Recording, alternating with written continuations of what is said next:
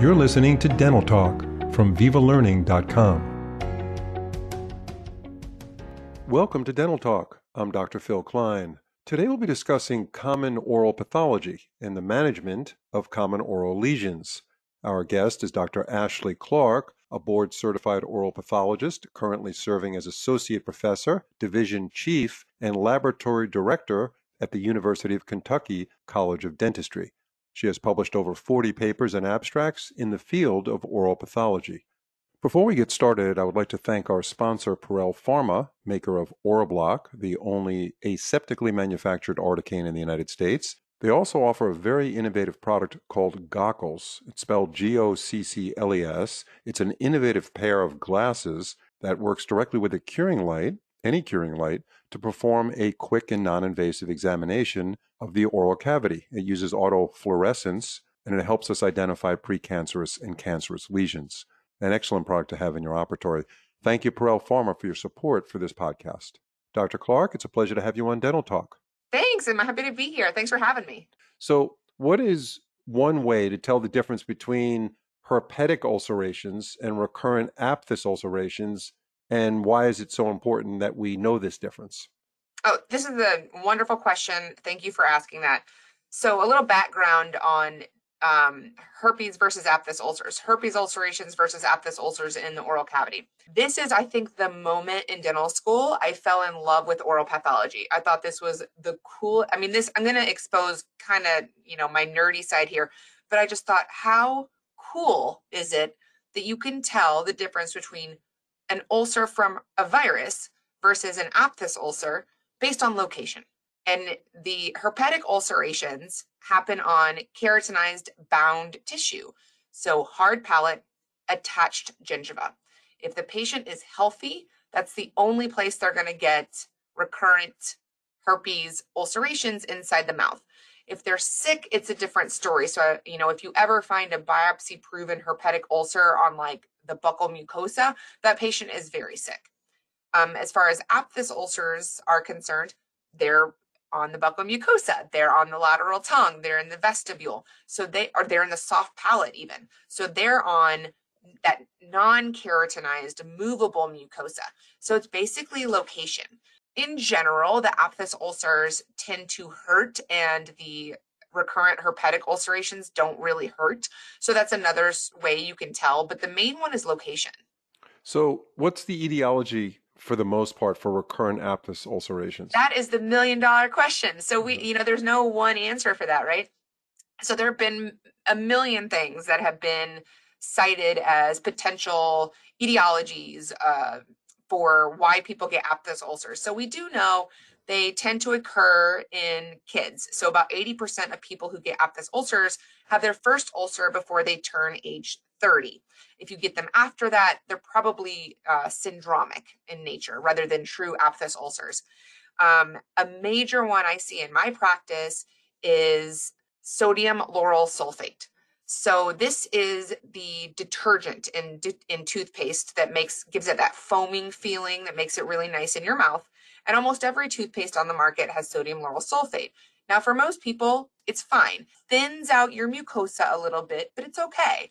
But for those of us with aphthous ulcers, which is 20% of your patient population, by the way, um, that slightly thinning of the mucosa makes it more apt to ulcerate. So, one huge way I treat aphthous ulcers, switch toothpaste.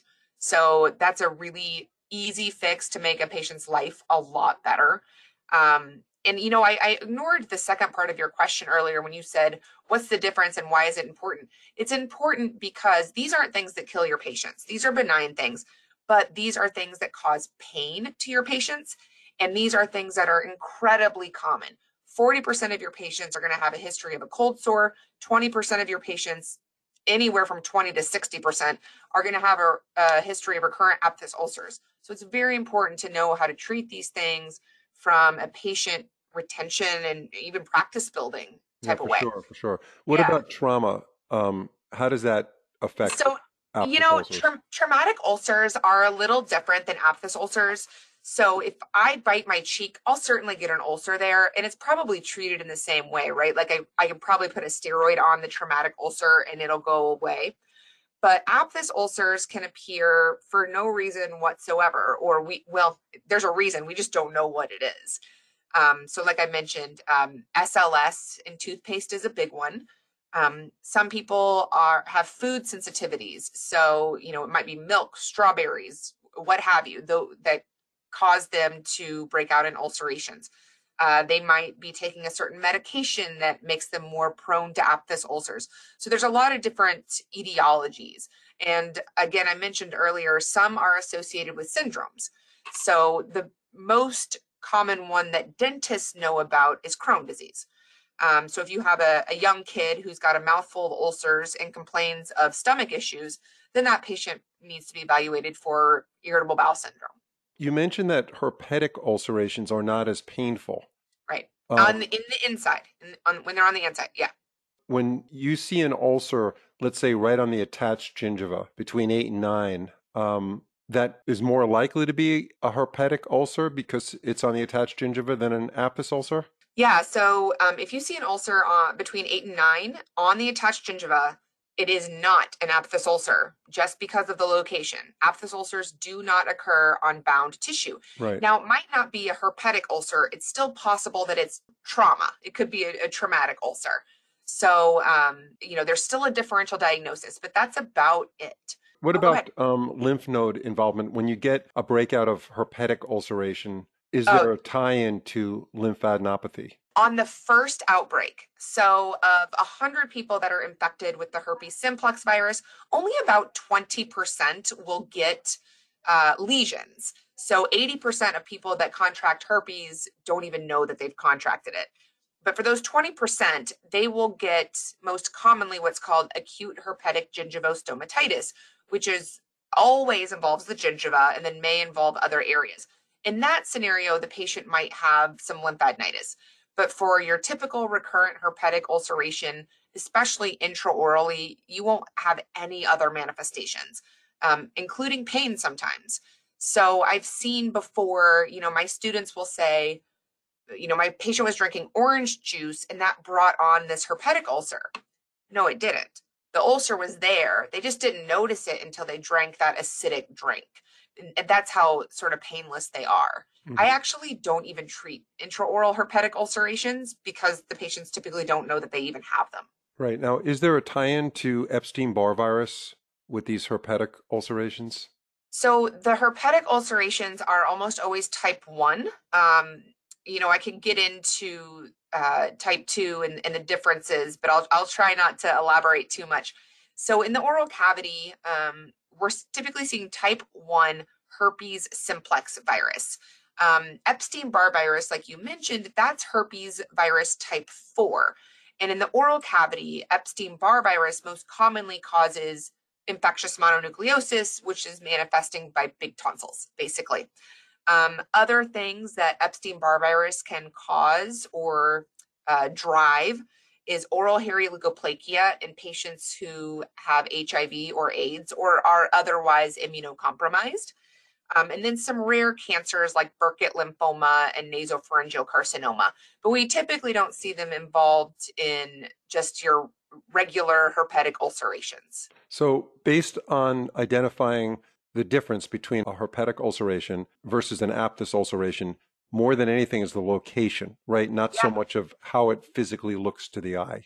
It, it really is. It's the location. Okay. Um, also, I would say here duration of lesion as well, um, because cancer can present as a non healing ulcer on the lateral tongue.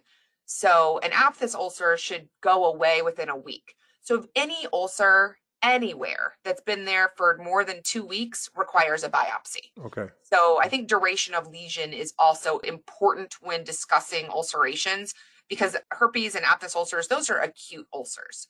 So when we're talking about acute ulcers, um, the location is the major way to tell the difference. Right. And as far as the symptoms go for either one, what is the best palliative treatment for that?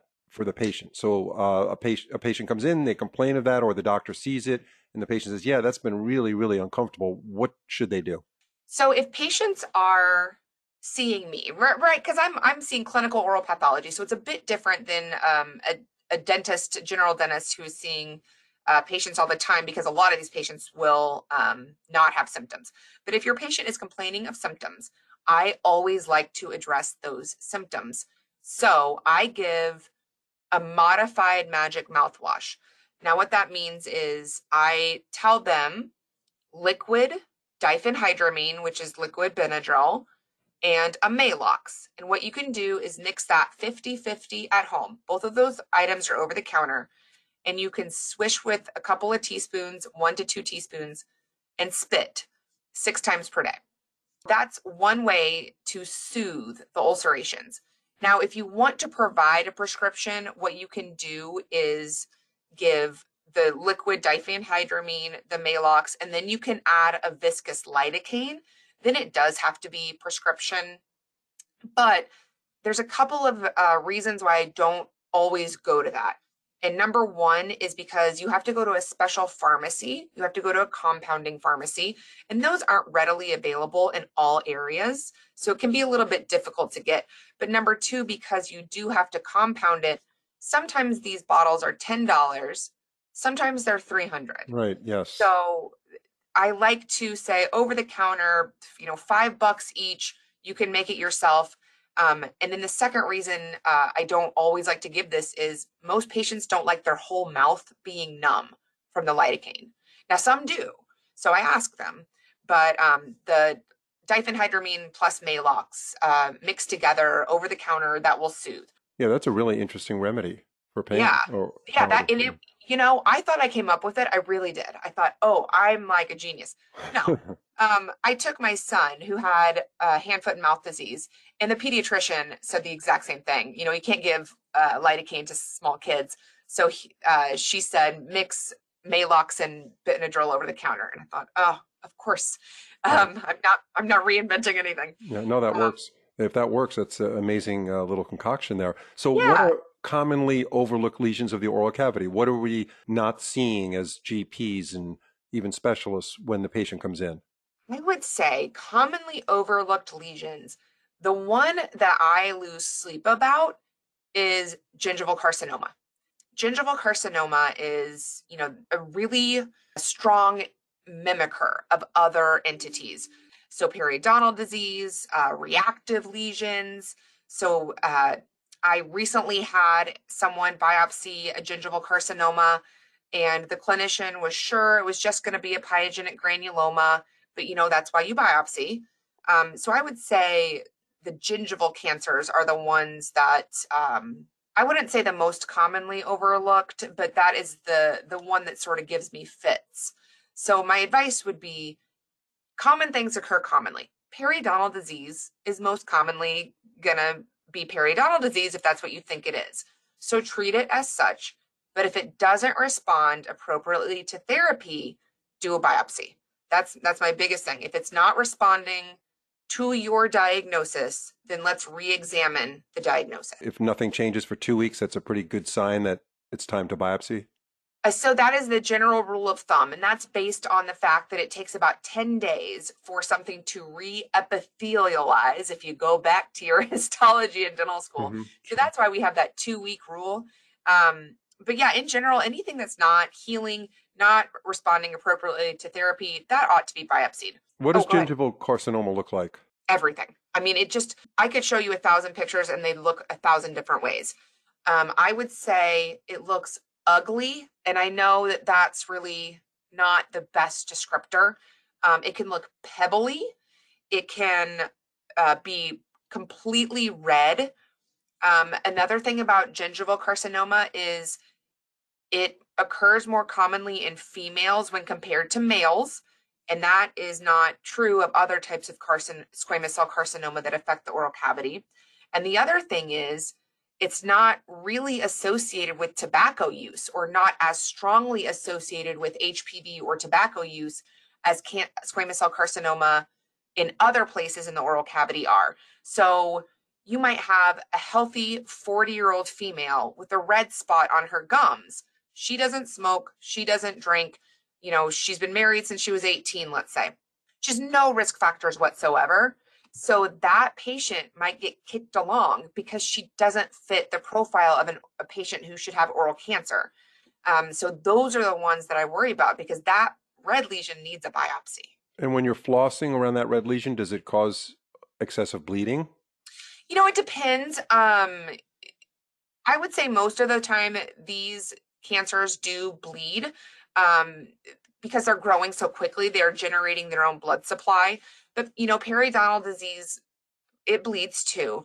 And I'm not trying to scare anyone. And like I said, common things do occur commonly. But when it comes to the gingiva, just keep in mind if it's not, you know, resolving with appropriate therapy, then let's let's get a piece of it and send it to me and and let's make sure it's not cancer. And what's the before I go on to my next question, what's the prevalence of gingival carcinoma? So I don't know. Um, so the way oral cancer t- statistics are compiled is it's even actually hard for me to parse out oral cavity proper versus oral pharyngeal. And that's important because the oral pharyngeal ones are due to HPV in general, and the the ones in the front of the mouth in general, 95 to 98% of the time are due to tobacco and stuff like that. Um, but I do know the order of frequency. So the lateral ventral tongue, floor of mouth.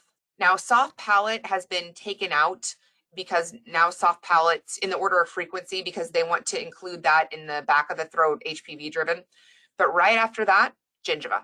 It's it's very next. So it is not uncommon to get a gingival carcinoma, but in dental school we make you know 3, right? Lateral right. tongue, ventral tongue, floor mouth, you know 3. So I make my students know 4. I, mm-hmm. I I make them know the gingiva as well. What do you want our listeners to know about oral cancer that they might not know? If you could do that in a couple of minutes. Sure.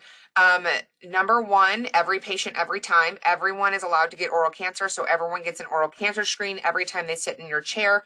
Number two, uh, young women ages 18 to 44 have been getting an increase in tongue cancer uh, with no risk factors. Even if they are someone who smokes, that's not enough to cause cancer by the age of 28. So be cognizant. Please do a biopsy on non healing ulcerations. And I just last week, 22 year old female, tongue cancer. And it had been watched for over a year because she doesn't fit the demographics. So um, anything that you think needs to be biopsied, listen, listen to your gut. As Dr. Wes Blakesley says, you know, does it pass the sniff test? If it doesn't, it, it ought to be biopsied. Hmm. Um, and then again, the gingival cancer bit. And the pharyngeal cancers associated with HPV, that's difficult to see, right? Because aren't those lesions really tiny and they're kind of buried yes. back there? So yes. what's the what do we do with those as far so, as trying to get them early?